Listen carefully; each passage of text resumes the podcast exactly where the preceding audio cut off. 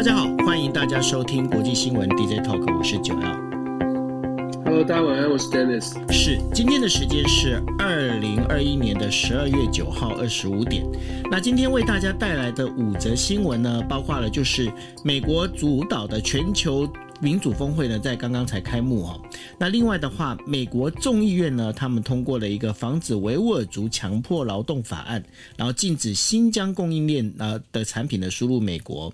那另外第三则新闻呢，为大家来带来的就是，呃，中国“一带一路”的欧洲港口希腊哈，那现在已经出现了当地民众一个严重的反弹声浪。那为什么会有反弹声浪发生？到时候跟大家来做分析。另外的话，中国呢施压一些跨国的企业不得使用立陶宛的一个制品哦，他在间接对立陶宛进行经济施压。当然，这也就是为什么他跟台湾对呃那个。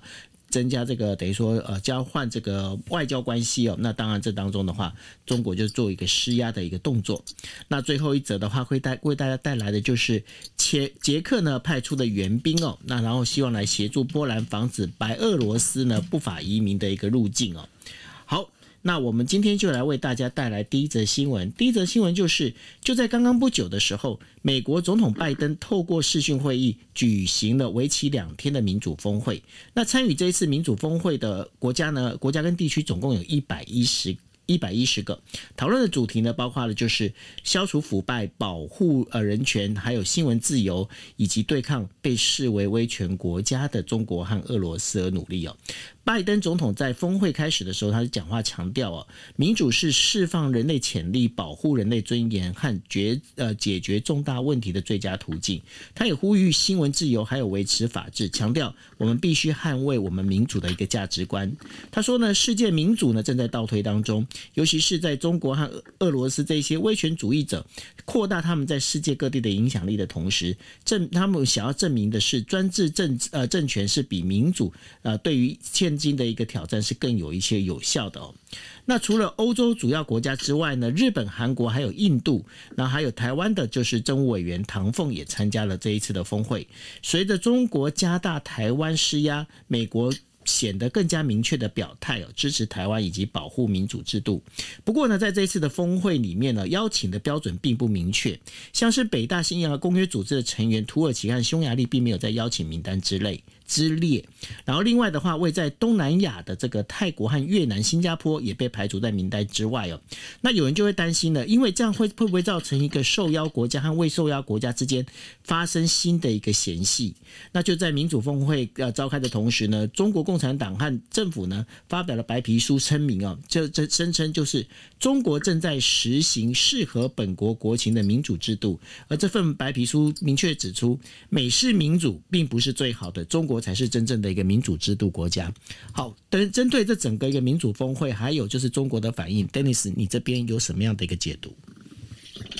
我觉得民主峰会，大家从这个消息出来之后呢，大家就在讨论嘛。从参与的会员国、参与被邀请的国家讨论到民主峰会到底有什么样的实质，有什么可能产生什么样的实质的意义或者是影响。到现在民主峰会正式召开，拜登的谈话，我不知道大家的观感是什么，但是我必须说，从一开始我们就讲说，这个峰会第一，它的时间它两天线上会议，大家光是用这个逻辑上面来思考，就知道这个大会，这个大会呢，呃，基本上一个大拜拜的性质。只找了一百一十个国家来一起来共商民主的未来，听起来就知道它的时间上面能够达成实际的成效就相当的有限。真正重点是在于现这个象征的意义，就是说民主国家是不是愿意在美国的带领之下一起来共襄盛举，一起来开会，然后开会之后大家发表的是会后这两天会后会不会有一个所谓的共同声明？这个共同声明的内容会是非常的空洞的，只是说呃民主很棒，大家应应该要一起想办法来捍卫民主，还是说有一个非常呃这个巨细靡遗的讲说，至少有某一件某一件事情要达成共识？譬如说，要针对未来的世界人权或者认未来的这个言论自由，这些国家有一个共识说，任何国家，不管是中国、俄罗斯，任何国家以后只要侵犯了所有的民主国家，都会一起来做出什么样的制裁，或者是做出什么样的制约哦。但是我就像我说的，我觉得一百多个国家。你你不要说一百多个国家，十个国家要有共识，欧盟国家二十七个国家要有共识都不容易，更何况是一个民主峰会的一百多个国家要达成共识，大家说话的讨论的机会跟时间都很少的情况之下，象征性的意义会大一些。那这个象有多空洞，这是我们后续可以去观察的。这样听起来好像我们觉得民主峰会没有办法有太大的成效哦。某种程度上来说，是我觉得民主峰会它。真的是美国想要重返荣耀的一个一个一个舞台。那后续我会觉得。后续会有很多反思哦。其实大家看外国媒体，包括《纽约时报》、华盛顿主美国的所有的主流媒体，都都开始出现了一个反，都开始出现不同的反思。这个反思不是说民主不好，而是说民主过去在哪些地方做得不好的地方，或者是为什么民主走到现在这样，反而变成有点退潮的情况发生。像是英国的学者，甚至英国的政治人物就有投书，就讲到说，讲到说过去这段时间，过去的二十年。其实美呃所谓的民主的制度呢，基本上放任了非民主国家，就是美国西方民主认定的非民主国家，它的自由的发展。因我们其实我们用我们自己回想一下哦。一九八九年六次曾经发生所谓的天安门事件，可是天安门事件之后，你看两千年美国的总统克林顿，克林顿自己大声的疾呼说，必须要跟中国做生意，必须要帮助中国了解外外面的世界，所以中国就会做出改变。某种程度来说，民主世界他们他们过去这二十年来，到底是推广了民主价值，还是站在资本主义的角色？呃，角度从国家利益的角度，其实帮助了非民主国家有了更多的养分，造成今天有机会可以跟民主国家进行一个抗衡。所谓的民主制度，到底对过去的世界发展到底是有利还是有弊？如果过去曾经帮助，不，现在觉得不对的，现在觉得不好的制度成长茁壮的话，现在有什么样的办法？去彻底的去重新检视民主国家应该要如何来洗手，或者应该要如何来面对这些国家的崛起。我觉得这是这是大哉问诶，这是一个非常复杂的问题。而且其实呢，民主峰会把这个民主跟非民主好像变成一个二元化的对立哦。但是这这个这样的想法，其实也是过去的比较传统的思维，就冷战时期的思维，就是美国对苏联，共产对资本。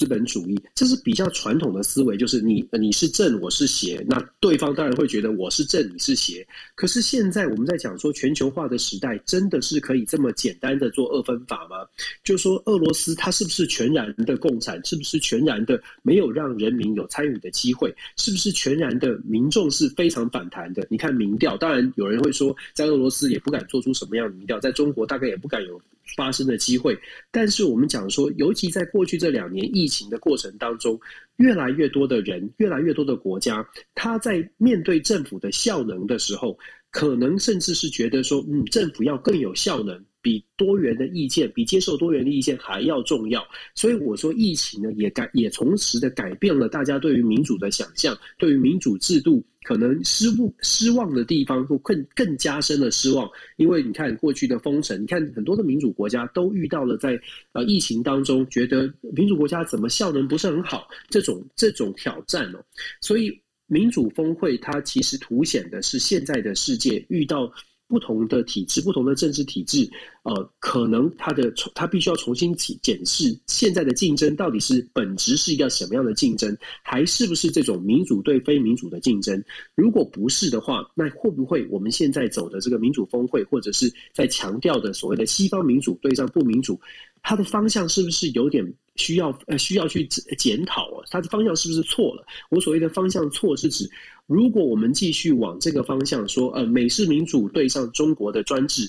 这个对抗的模式，我们我们觉得好像正确的这个对抗模式，它真的正确吗？它真的是呃未来的人类和平的解方在哪一个哪一方战胜哪一方吗？我自己是抱持很大的问号的。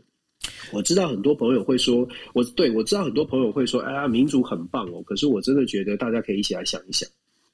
呃，其实这个部分呢，很有趣的一个话题，就是说今年呢也刚好是中国加入 WTO 二十年哦。那在当时的话，的确让中国加入 WTO 这样的一个最主要的一个声音，就是在讲，呃，让让中国富有之后，中国就会走向民主。那这个部分的话，现在到底对或不对哦？简单我跟大家讲几个一个数字哦。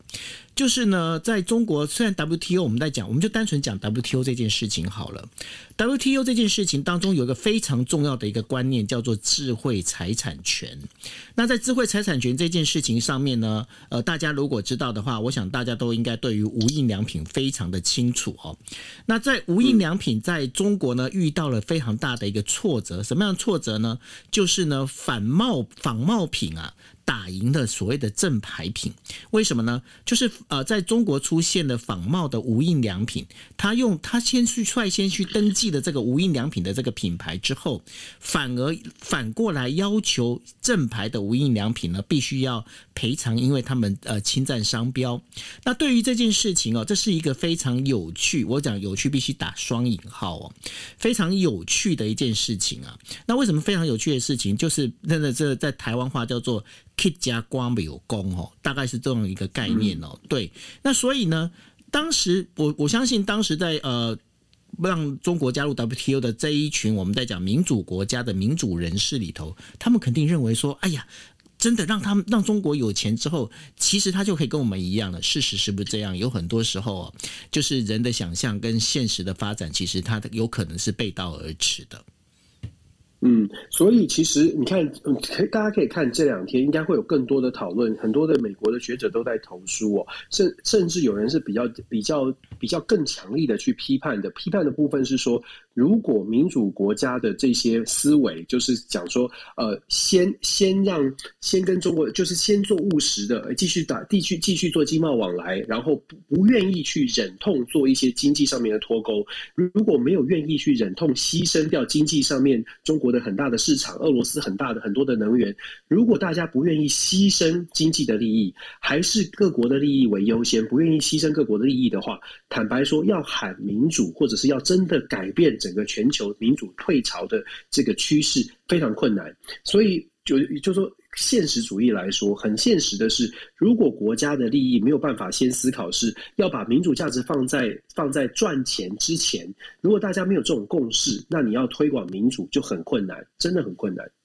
是，那这个接下来我们就要跟大家讨论连续几则哦，就是跟经济还有跟中国有关的一些呃，就是新闻内容。对，那我们接下来第二则新闻要讲的就是说，在八号的时候，美国众议院通过防止维吾尔强迫劳动法案，禁止新疆维吾尔自治区少数民族维吾尔人强迫劳动生产的产品呢进口到美国。那也就是说，而后呢要进口到美国的商品当中，必须要证明它不是由强迫劳劳动所生产的，而这个条例呢，会影响到许多跨国企业，这当中包括了就是日本在新疆自治区的采购，呃，等于说呃供应链采购网哦，这当中最主要就是 Uniqlo 哦，那在这个法案呃八号呢，在。众议院通过全体，呃，大概是呃全体就是有四百二十八张票赞成，然后一票反对，压倒性的一个通过。然后中国政府正在对维吾尔人呢采取残酷的一个措施，包括拘留、酷刑，还有强迫劳动。这个等于说，这个众议员佩洛西呢，在同一天的这个新闻发布会上，他也这样讲这件事情哦。他说这项法案呢，揭示了中国政府的滥用职权哦。那透透过这个法案呢，将会允许美国海关还有边境保护。局 CPB 哦，然后当遇到呃无法证明是来呃是呃来自新疆维吾尔自治区的一些产品，这些不是经过强迫劳动生产的情况之下的话，但这些包括美国海关还有边境保护局呢，其实是有权暂停这个进口哦。那在流失流行服饰产业上面，现在国际呢已经有越来越多的观点认为哦，新疆是。呃，涉及强迫劳动的商的产品呢，必须要被排除在供应链之外。但是呢，对于美国众议院通过这项法案呢，中国外交部副新闻主任王文斌呢，他呃就在八呃九号的时候记者会的时候表示哦，他否认就是强迫劳动还有种族灭绝呢，他他认为这是呃美方的一个恶意的骗局。他强烈指责哦，美国试图以人权为借口哦。遏制中国的一个发展。他说：“如果中国是呃，这个是对中国这个对中国的一个发展是一个强烈的一个侵害哦，所以他们会认为要采取一个损害中国的行动呢，会要采取一个就是果断的一个行动。那然后呢，在中国商务部的发言人高峰他也认为哦，美国众议院通过了限制新疆维吾尔自治区进口法案呢，提出了反制措施，这是打着就所谓的人权的名义呢来实行保护主义，完全违反了刚刚我们提到的 WTO 的原则。”然后他说呢，中方将要采取必要的措施，捍卫中方合法的利益。好，在这个整个一个过程里面哦，Dennis，这个就是又回到我们刚刚的议题了，就是民主、WTO，还有就是经济利益，就很现实啊。其实你看，我们刚我们就说国会，其实昨天是大部分的大，就是四百二十八票还是四百二十九票对一票，这个通过这样的法案。是，可是大家知道吗？去。对，你知道吗？去年二零二零年的时候，国会呢，国会进行跨党派的一个一个调查，做了一个年度的报告。做什么报告？他们去调查说，到底美国有多少的企业针对跟新疆的这个，包括棉花啦，包括新疆的一些原物料有关系。番茄。那他们。非常多的企业事实上是有有跟这个新疆有继续继续呃有进行往来的，包括有可能有间间接的侵害新疆的劳动人权哦。这公司里面包括这个报道报告是直接点名公司的，包括什么大家知道的 Nike，包括可口可乐，包括爱迪达这些公司，因为新疆大量的棉花，全球五分之一的棉花是来自于新疆新疆棉哦，所以这些公司其实都跟新疆有关，而且甚至还这个调查里面还讲到说，这些公司事实上有花很多的钱嗯。你知道美国金钱跟政治是挂钩的，这些公司花了很多的钱请游说公司去游说国会议员，希望这个他们就算要推动新疆人权的这些劳动人权的保护的相关的法案，也要稍微的这个。高高举起，轻轻放下，因为他们希望再继续继续在这个法案，就算有这个法法案通过，还是可以哦，在在利用新疆的低低成本的，不管不管是劳动人人力啦，或者是低成本的能资源，继续来做生意。那你你就会讲说，那我们刚刚就讲了，如果你真的要推动这些事情，必须要有一个共识，就是包括企业也必须要理解，就是。经济上面的利益要能够愿意放弃，可是看起来现在美国很多的大企业虽然表面上是说，哎，我们会有很多的保护我们的劳工啊，我们也支持保护劳工，但是从实际的数据，从实际游说公司的聘请，还有游说的方向来看。很多公司一一样是以公司的利益为前提哦，这这也是为什么我们一直在讲说很困难的原因。如果像 Nike、像可口可乐这些大家都知道的公司，他们私底下仍然在做这样的游说，希望对于新疆，希望能够继续的继续可以获利，那。你可以想象这个难度有有多么有有多高哦，而且政治人物，我我我们就说，我们都看那个，光是看纸牌屋就可以理解，政治人物金钱，尤其在美国，美国很有趣，美国的金钱呢，就说美国的金钱跟政治它是合法的，它真的是可以走游说的路线，看起来很合法，看起来也是没有特别的贪污的情势。但其实，金钱对于美国政治人物的决定是有非常大的影响力。那更不用说，如果是大企业愿意砸大大笔的金钱去影响政策的产出，现在看起来法案过关，但是后续修法确定这个修法确定这个法案公布的时候，它中间有没有一些巧门，有没有留下一些空洞的地方可以去钻这个漏洞，我都我都会觉得。要就说可能要更加的注意，才会知道到底最后最后那个法案是什么。表面上看起来是现在两党政治人物有共识，可是企业其实并没有放弃赚钱的机会。这也是我我不能说悲观，但是我们看了这么多在美国的这个国会的运作，包括我们。看到美国企业如何影响影响这个法律法案的通过，真的会觉得哇，美国的纸牌屋真的比大家想象的更复杂一些。那你这样想说推广民主，我会觉得美国可能不管是美国啊，其实世界应该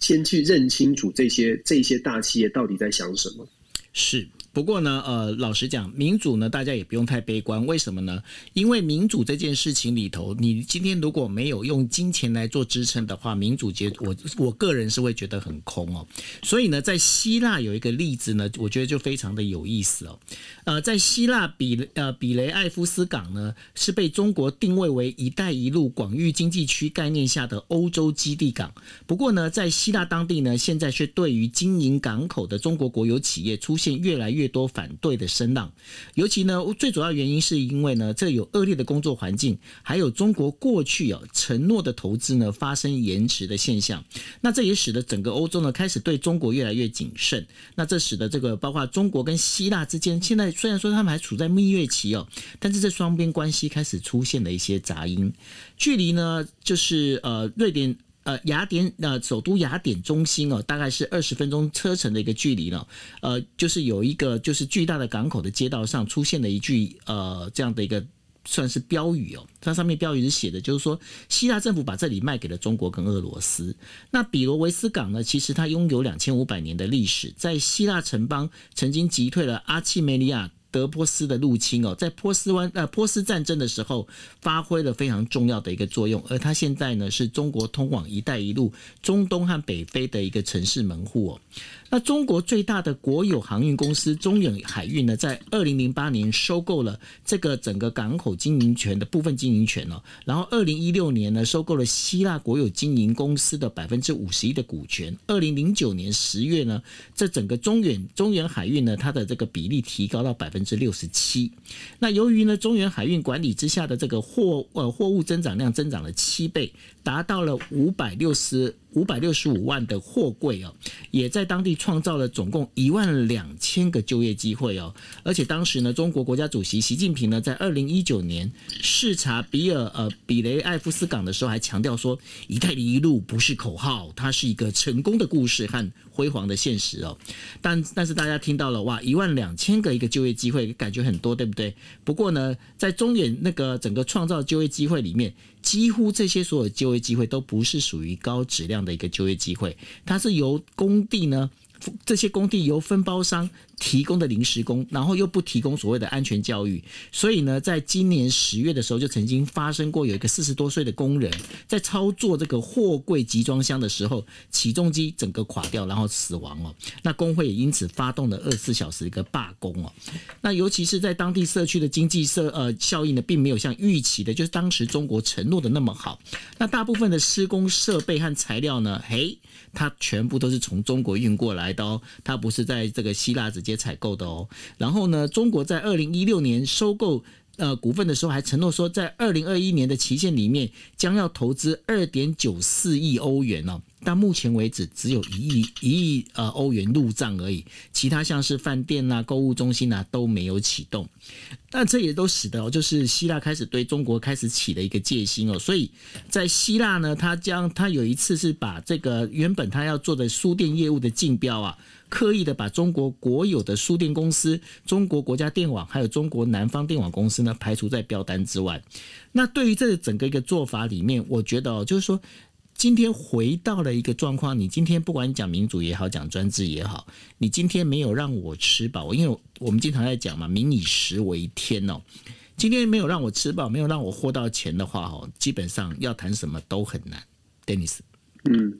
嗯，没错啊，非常现实啊，所以你看，我们讨论那么多，大家可以听一听。基本上，我们的就是发现国际政治跟国际关系，不管是任何国家的交往，它真的是正站在所谓的民主对上非民主这种价值意识形态的交流吗？还是真的是吃饱饭很现实的交流？其实大部分的情况都是回归到非常的现实。可能一开始是因为你有民主制度，我有民主制度，所以我们可以谈判，我们可以。做好朋友，可是朋友做久了，亲兄弟明算账，发现跟你做朋友其实没有一没有任何好处，反而是要一直跟着你呐喊哦。最后的结果就是，那我还是先想一想，我怎么让我的国家变得更有钱，怎么样让我的国家发展。中东欧的国家过去的一带一路也是一个很好的愿景，可是我们也看到，当蜜月期结束之后，你可以看到立陶宛，可以看到捷克，为什么开始最近这几年跟中国的关系拉得比较远？所谓的十七加一，为什么开始有立陶宛退出了？因为当时的愿景，中国答应的事情其实没有做到，没有做到呢，那当然这些国家就会去思考，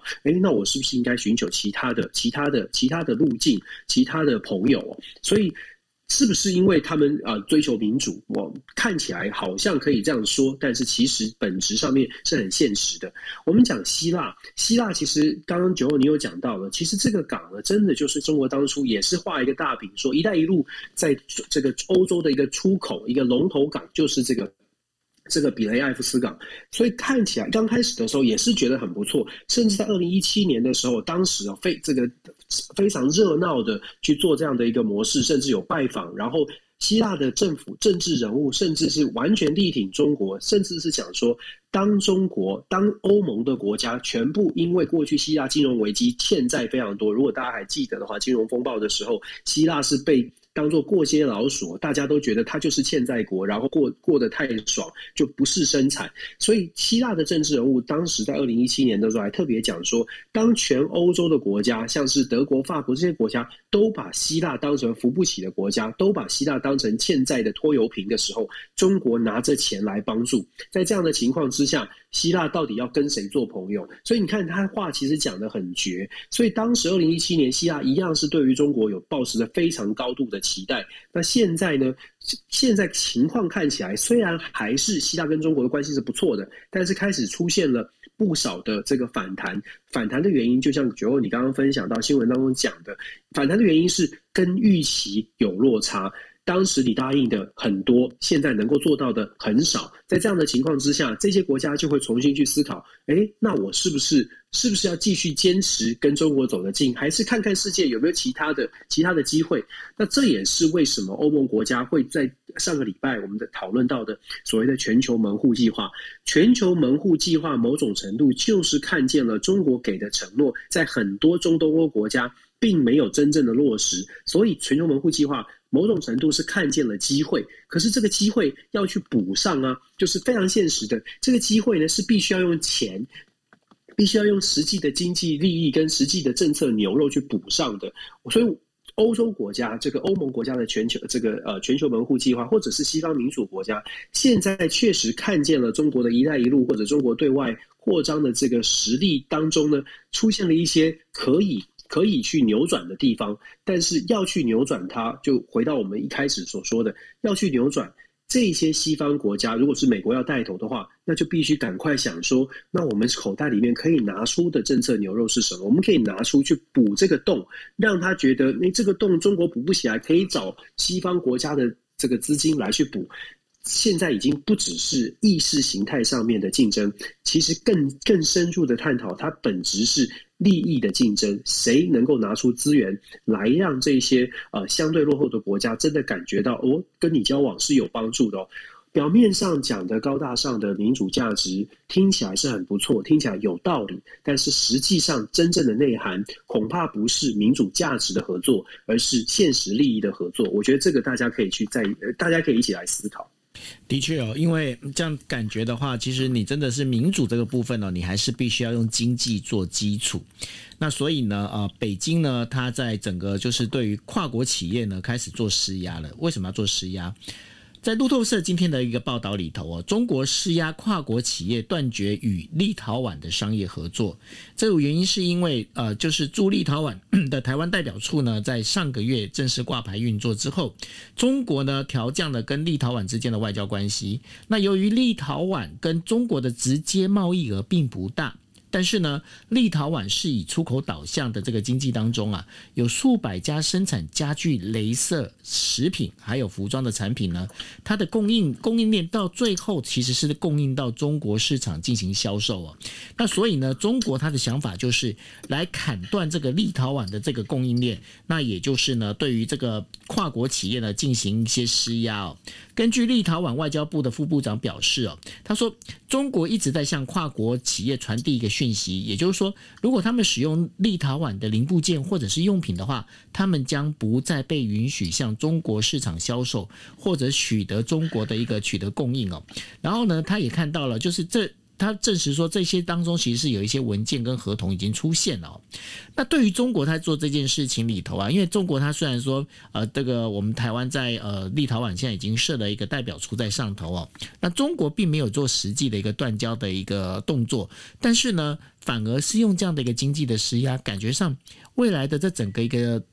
算算是整个一个全球战争里头啊，经济战感觉上会有。会变得更加的一个密切，跟更加的一个紧迫吼。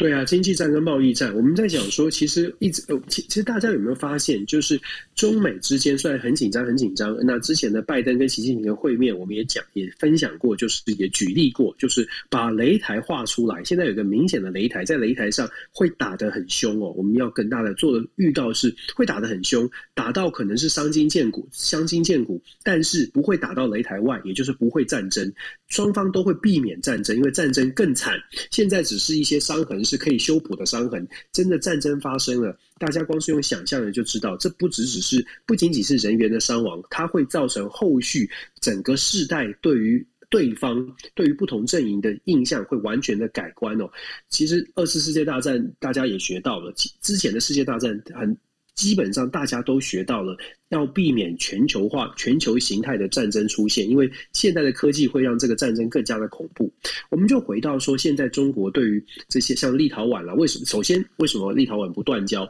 立陶宛中国不跟立陶宛断交，一大部很大一部分的原因是因为，如果跟立陶宛断交，它事实上会传递出一个更负面的讯息，让欧盟国家。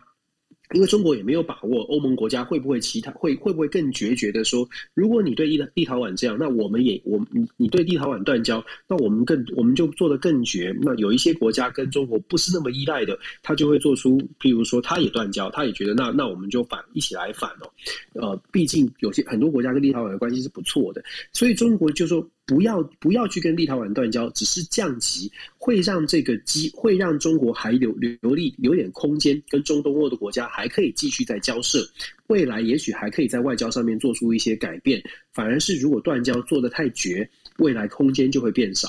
那我们其实，在最近，在大家在媒体上这两天有看到，所谓的欧盟国家呢，有祭出一个反胁迫的反胁迫的一个法案，有在提案欧盟的这个理事理事会的有在提案说法执委会公布这个反胁迫工具的这个法案，希望欧盟的委员会呢可以更加的有有更更多的权利，可以有更多的权利来反制所谓的第三国。他并没有针对中国，他讲说所谓的第三国如果压迫了欧盟的会员国，那欧盟国家应该集体来反制这种压迫。当然，它里面就讲到说，像中国最近对于立陶宛的这些压迫呢，就可以属于这个反胁迫工具法案当中保护的对象。也就是说，现在中国对立陶宛的压迫，欧盟国家因为如果反胁迫法案公反反胁迫工具法案通过了，那么欧盟的其他二十七个国家呢，就应该共同集体来来反制这个压迫立陶宛的中国。但是我们讲，在台湾看到这个新闻之后，我们要去思考的是，那欧盟国家是不是已经已经做出了一个集体的决议呢？其实欧盟二十七个国家，我们一直在说意见非常的不一样。很多的国家呢，他们甚至是反对这种反胁迫工具法案的。为什么？因为非常多的欧盟国家，它并没有非常强的经济实力，它的对外关系、它的经贸发展完全是取决于贸易，而贸易贸易的对象很大一部分就是跟中国。既然要做对外贸易，你有任何的条条框框跟可能性的一些制约，都算是某种程度的保护主义。要做贸易的国家，最怕的就是有任何保保护主义的框架压下去。一旦保护主义出现了，就会提高关税，就会限制商品的进口。对于一些以依赖对外贸易为主的这些小的国家来说，这些框架只会让他们受这个国家利益受到损害哦。所以，其实像瑞典、像捷克这些国家都是，像当然匈牙利跟中国关系很好的这些国家都是欧盟成员国。他们在听到反胁迫工具法案的时候，外国媒体有报道，这些国家其实是保持着反对的反对的态度。他们认为，如果这样子发展，如果这个工具法案反胁迫工具法案通过，会变成未来中国可能会采取，也会相对应的采取报复报复的措施，那就会变成保护主义对上保护主义。大家不知道有没有看到，其实昨天美国的财政部长耶伦自己居然讲出来，美国也在考虑哦保护主义相关的政策。可能现在对美国来说是必要的措施。我们在讲说保护主义，简单来说，保护主义一旦真的让各国开始回归到保护主义的路线，开始采取一些高关税，开始重视各国自己的贸易利益、自己的利益的时候，对于全球的所谓的自由贸易并不是好事。那我们也知道，台湾自己立足点就在于对外贸易。对于台湾来说，对外贸易如果被全球的这个保护主义兴起的全球保护主义所影响，对台湾并不是好事哦。所以这一点，我觉得大家可以要思考一下。现在的整个国际的局势看起来有点像是各国开始回到保护主义的角色，那台湾是不是会受到保护主义的保障，还是其实台湾相对来说会受到保护主义的这个限制？我觉得这个大家可以思考一下。你讲到这个保护主义哦，我忽然我就想到一个，就是呃，过去哦，在疫情之前的话，我们都在讲，就是说整个呃。有一本书嘛，不是在讲说地球是平的嘛，哈，就是是一个全球化的一种概念，哈、嗯。那但是呢，现在。疫情之后呢，我反而就觉得这个便是区块化的概概念会出现了。也就是说，Dennis，你有没有发现一件事情？其实，呃，你刚才在讲保护主义里面，你有没有发现有很多的国家哈，他们在组织不同的一个所谓一个联盟，呃，你不管说你是 RCEP 也好啦，或者是 CPTPP 也好啦，等等等等之类的哈，大家现在变成是。我在我的这个区块里面，我这个区块里面，我就是我自己自由往来。但是你其他没在我这边，不是我朋友的，你们大家就是按照按照步骤来。未来会不会往这个方向去发展呢？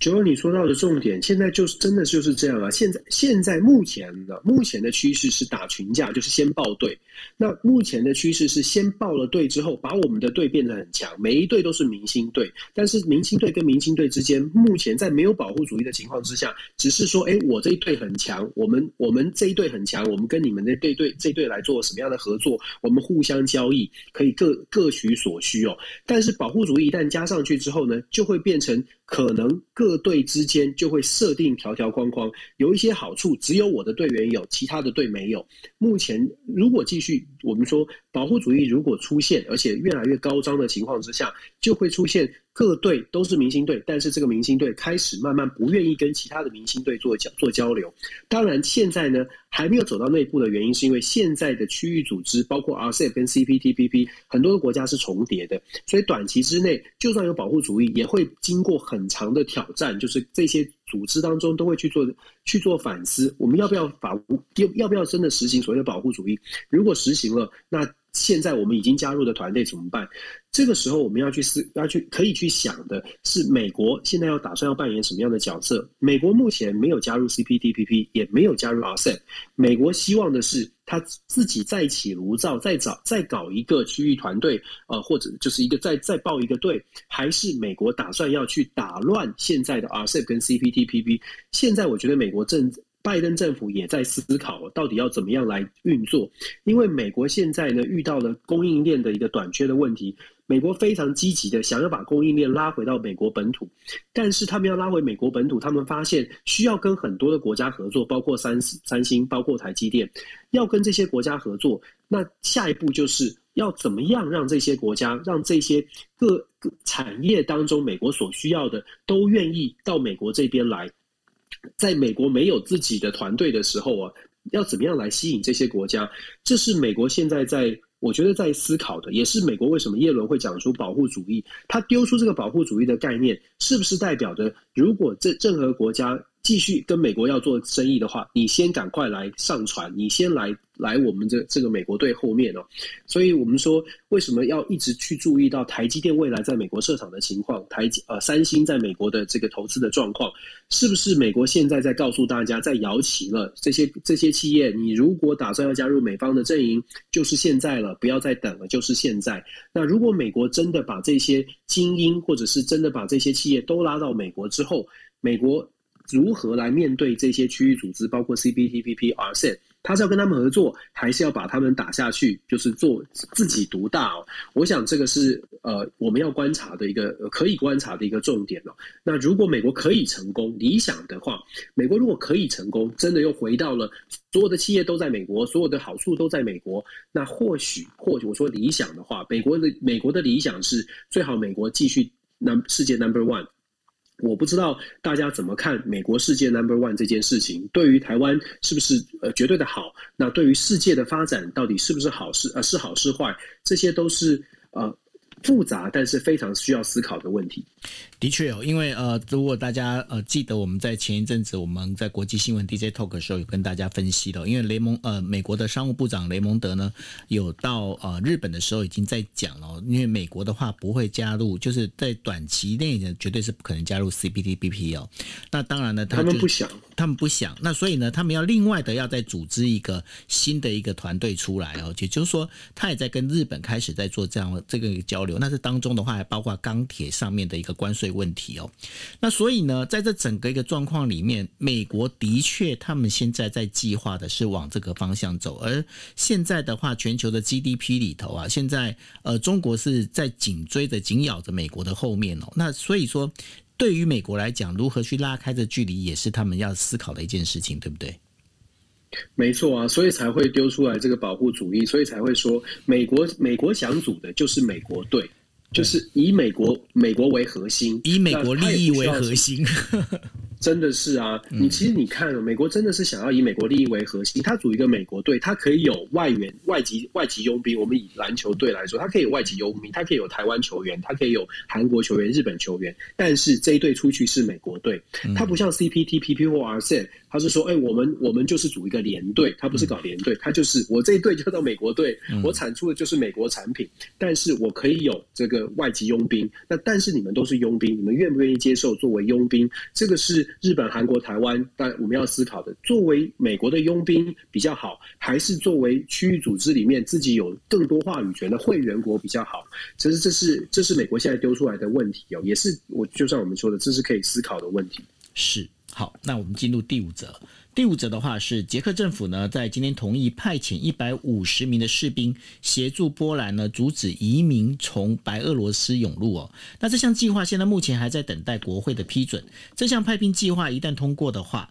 捷克呢将会继爱沙尼亚和英国之后，成为第三个派兵前往波兰与白俄罗斯边界支援的国家。捷克国防部长哦梅特纳在记者会的时候就表示，他说波兰方面已经要求，就是呃就是捷克的工兵单位支援哦，执行修筑边境围墙的一个任务。波兰呢也要求呢，在就是能够派遣能够日夜监看边界的一个单位哦。那现在捷克国会呢在下个星期通会计划是准备通过这个法案。那通过了之后呢，军队就可以被派往波兰。梅特纳说，这些捷克军人呢将不会呃就是直接与试图闯关的移民接触。那预计派出的队伍呢，还包括了一个会负责操控无人机的一个单位。那捷克呢，它是中欧叫做维希格格勒集团的成员国之一哦。那其他成员国还包括了呃波兰、呃斯洛伐克还有匈牙利这些国家呢，对于移民政策呢，都采取一个坚定的一个立立场哦。那即将卸任的捷克总理巴比斯呢，在十号呃十月竞选的时候，曾经承诺不让移民入境。那继任的政府联盟呢，也表态说支援协呃派兵协助波兰的一个计划。这些来自中东还有非洲的移民呢，他们就是取到白俄罗斯，那意图进入。欧盟的成员国波兰哦，那最近虽然说人数已经开始有减少，但是波罗呃波兰的这个边防卫队的通报，这个呃本月七号还有五十一个人试图闯关，尤其是现在已经呃天气越来越冷，最近的日本的报纸呢都有开始。灯哦，就是一些就是在边境的这一些，包括叙利亚的这些民众啊，他们其实是在寒风里面，在大雪里面哦，站在那边。那在十一月中旬的时候呢，曾经达到高峰，那单日就有五百零一人企图越界哦。那对于这样整个事情，现在感觉上好像呃，波兰、捷克他们也开始联手起来，就是在阻止白俄罗斯的这一个非法移民的路径，对吧？嗯，没错。其实我们我们说移民的问题啊，就是难民潮或移民问题、非法移民的问题，其实一直非常困扰中东欧国家。我们我们在台湾，我们比较少遇到这种难呃非法移民的问题，因为我们毕竟海岛国家要进来比较相对比较困难。可是非法移民对于任何国家来说，都会造成社会跟经济上面很大的冲击，更不用说治安或者是其他的一些呃这个这个呃其他的一些社会问题了。那为什么这些国家会会这么在？在乎作为所谓的边境管制，就是因为过去这段时间的难民确实造成真真的把我们刚刚讲的社会经济相关的问题浮现出来，所以越来越多国家它对于移民问题是保持着非常保守的态度。如果大家记得二零一五年当时的叙利亚难民造成呃欧洲国家、欧盟国家意见上面就有分歧。比较有能力的，像是德国、法国，他们还愿意去接受接受这个各国的涌入的难民哦，包括梅克尔还是特别发开大开门户。可是其实经过了几年之后，包括德国梅克尔自己呢，都遭遭都到都遭遇到了选民的这个反，就是说反对，或者是因为选民在生日常生活当中。哦，跟难非法移民或者是跟难民的交交流，发现，诶，这个政策开放门户的政策虽然利益良善，但是它需要太多的配套措施，也不是说只是喊人道，就一切的难民进来之后就可以完全的没有呃无无缝接轨，生活就可以安顿在德国，看起来不像不像是如此。那如果说经济表现不错的国家，像德国、法国这些国家都没有办法好好的安安置难民或非法移民的话，更不用说像是波兰、捷克，相对来说还没有这么多资源的国家。这也是为什么这个所有的呃基本上中东欧的国家，它的政治人物在难民的问题上面都抱持非常强硬的态度。边境的管制是非常严格，那这也是为什么他们对于白俄罗斯现在想要把难民当做一种武器是非常非常反感的，所以才会有这种共识说，哎，我们在边境要加强管制，甚至要送送军队增增加这个呃边防的军事实力哦，去避免这个来自白俄罗斯的这种难民或者是移民的攻击。我觉得其实它反映出来的。你如果真的要深究的话呢，从回回顾我们刚刚说，从二零一五年开始，这个问题就一直困扰着欧洲国家。那大家如果再回头回顾的话，为什么会出现这个难民潮？跟全球的局势，跟美国也脱不了关系。这也是为什么我们一直在要套到整个今天我们一开场所谈的所谓的民主峰会，民主峰会。看起来是民主对非民主，可是如果把问题回到拉到本质去探究，现在世界上遇到的一个问题，其实真的不能够用简单的民主对上非民主、民主对上专制，不，问题本质不在这里，问题本质在于世界各国的发展的程度不同，所以大家看到的面向不同。很简化的说，民主价值要捍卫，可是背后要捍卫民主价值，得有一定的资源，口袋要够深。很现实的说，口袋不深，你就算开刚开始可以一起来共同支持这种人权、劳劳动权益，或者是任何的这个理想，长时间久了，就像我们说的，二零一五年到现在，德国连梅克尔都都都都下台了，都换人了，你就知道，其实像这样的问题，价值讲得很好，但是时间久了，它能不能够维持这个价值，真的是考验每一个国家。怎怎么样来面对这些问题？它难度很高，所以我们说，呃，捷克的问题、捷克的边境问题，还有世界民主峰会，其实全部套在一起，这个世界面对的问题，真的不能够简化的说是、呃，意识形态的民主价值对上非民主，其实更简、更更进一步的要说，整个公平正义，目前为止看起来还没有达到一定的程度，世界的发展还是有很大很大的落差。导致要把一定的价值让大家都都有同感，难度很高。这个难度本来就很高，Dennis，你认为很高啊？你认为什么是真正的公平跟正义？我觉得我我我自己觉得啦，就是我们当然都很期期待可以帮助更多的人，可是帮助更多人的的时候，我觉得其实我自己会觉得，其实政府可以思考怎么样能够兼顾就是现实跟理想，就是。我看到很多的时候是理想喊的很多，理想已经走得非常前面了。可是现实的时候，你回顾回归现实，你会发现现实上面照顾到的照顾到的部分还是少的。我们不说其他国家，我们就说美国好了。其实现在美国内部哦，有真的有不少的问题。大家都看到美国拜登好像民主旗号摇得很大，但是其实你看美国的在地在在美国在地看新闻，你会看到美国包括。现在大家也看到了嘛，像堕胎法案啦，像美国的种族种族问题，都在在的，就是在美国是有很多很多争议的，还有枪支管制，嗯，还有还有枪支问题，像这些问题呢，如果在美国国内没有办法得到完整的这个解解解方的话，你拜登再怎么样希望透过民主峰会来拉抬他在国内的声望，难真的是不容易，因为美国民众不没有在看民主峰会啊。我说很直白的，美国民众，你你要你要拜登要期待说民主峰会可以让美国站回世界的这个舞台，世界的核心，那那要美国民众要有感啊。可是美国民众无感啊，因为美国民众会说，我东西好贵哦。现在 Christmas 我们其实讲过，Christmas 到啦，要买东西了，买东西发现。真的，我我最近订这个这个呃，Christmas 一些小礼物啊。第一个价钱变贵，第二个到货时间很久。我们家因为冰风暴的关系，就刚就是呃，所以我们的我的餐桌坏掉了，泡水坏掉了。嗯，你知道我要去买一个餐桌什么时候会到吗？嗯哼，现在是十我我呃，现在是十二月嘛，四月才会到。四月，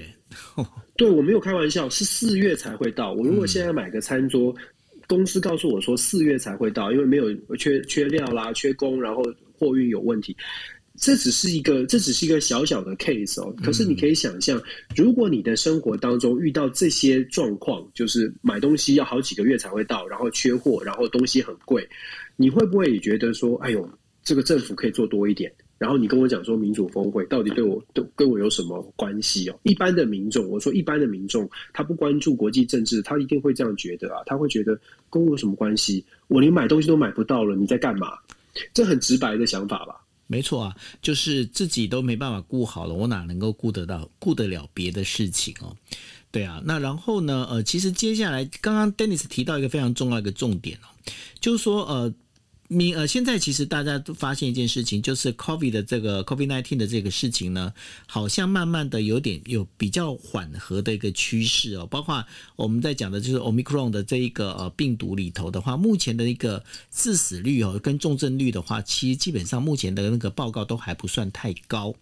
那但是呢，明年的一个最主要的一个状况，它会出现在什么什么事情上？其实我觉得明年明年最大的一个主题，其实叫做通膨哎。你有没有发现，其实这整个物价上涨这件事情会很危险、很严重哦？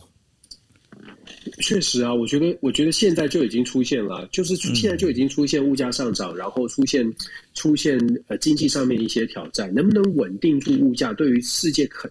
基本不管你民主还非民主的国家，民众的生活，尤其是经济上面买不起东西或者是买不到东西，都是民众会很直白有反应的，会直接很有很很很有感的。那那对民主国家来说，冲击就更直接了。二零二二零二二年美国其中选举，马上就用选票翻盘了。所以其实拜登现在要很努力做很多的事情，把这个呃人民的经济可以稳定下来。那看起来他现在觉得用外交的手段可以可以做到一些事，但是。但是外交手段，呃，除非真的有有效果，真的让美国的这个物价或者是美国的经济的局势有稳下来，否则的话，外交手段就算媒体报的呃关注国际政治的人感觉起来，哎，拜登做了很多事，可是，一般民众没有感觉，他在选票上面就反映不出来。我觉得这是拜登现在一个大比较，真的是也是蛮大的麻烦，就是了。其实你刚才讲的完全没错，就是这个通膨是不管你是民主还是专制国家都一样哦。包括中国他们现在的整个一个消费呃，等于说消费物价指数也是在往上飙升。最主要原因在哪里？最主要原因就是第一个，我们在之前有提过的，包括能源问题哦，就是大家现在呃这个东北的这个部分的这个包括的煤呃，等于说。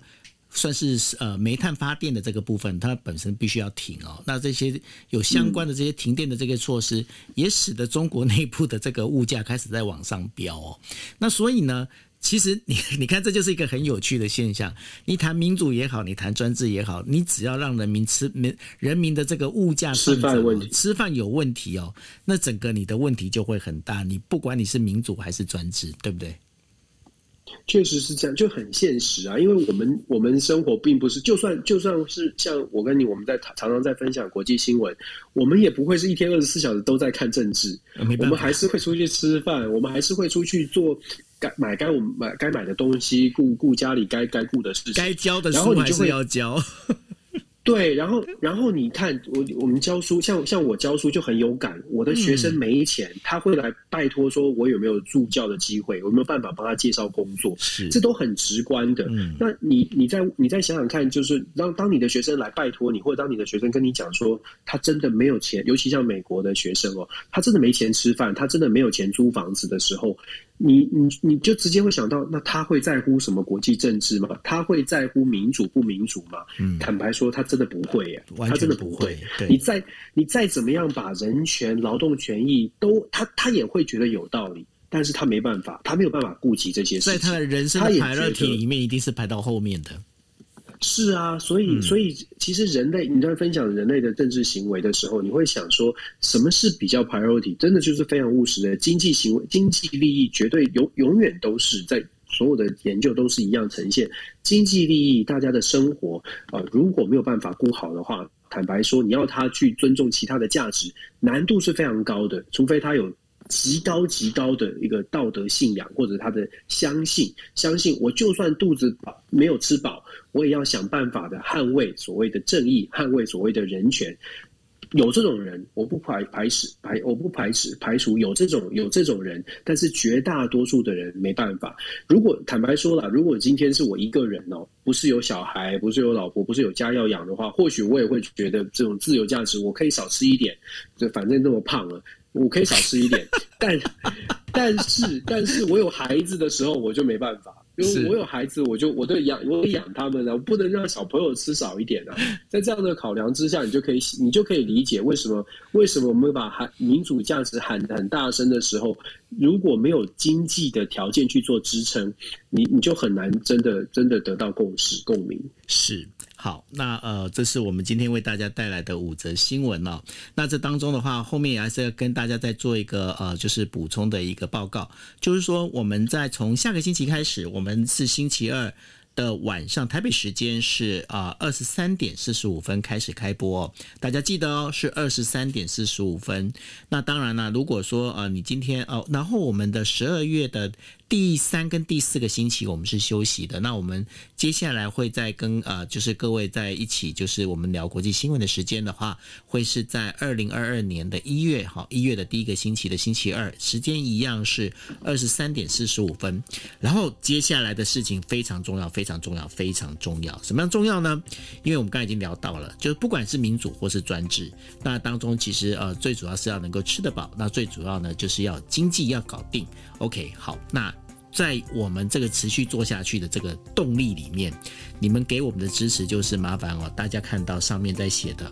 啊，Dennis 的全球政治笔记，拜托去点阅，去点阅，去点阅哈，就是记得要点阅，要加，等于说麻烦大家能够点阅，这是我觉得这是你们支持我们，我们看到的我们的唯一的一个小小的希望。那然后呢，另外的话就是，如果大家方便的话，也方便去找一下，就是 Spotify 去找一下《今夜一杯》哈。那这是那是我这边放的一个 Podcast，那包括 YouTube 上面也是麻烦各位能够点阅哦。那这个部分的话，就是希望大家呢，因为老实讲，我们在谈这些，包括国际新闻，那我们都在整理这些相关的这些讯息当中哦。哎，Dennis，我觉得今天的排的这个排序还不错，今天的 round down。每每次每天都不错啊。没有，我觉得我觉得今天蛮顺的，今天超顺的，从民主一直谈到那个，我觉得还蛮棒的啊。嗯。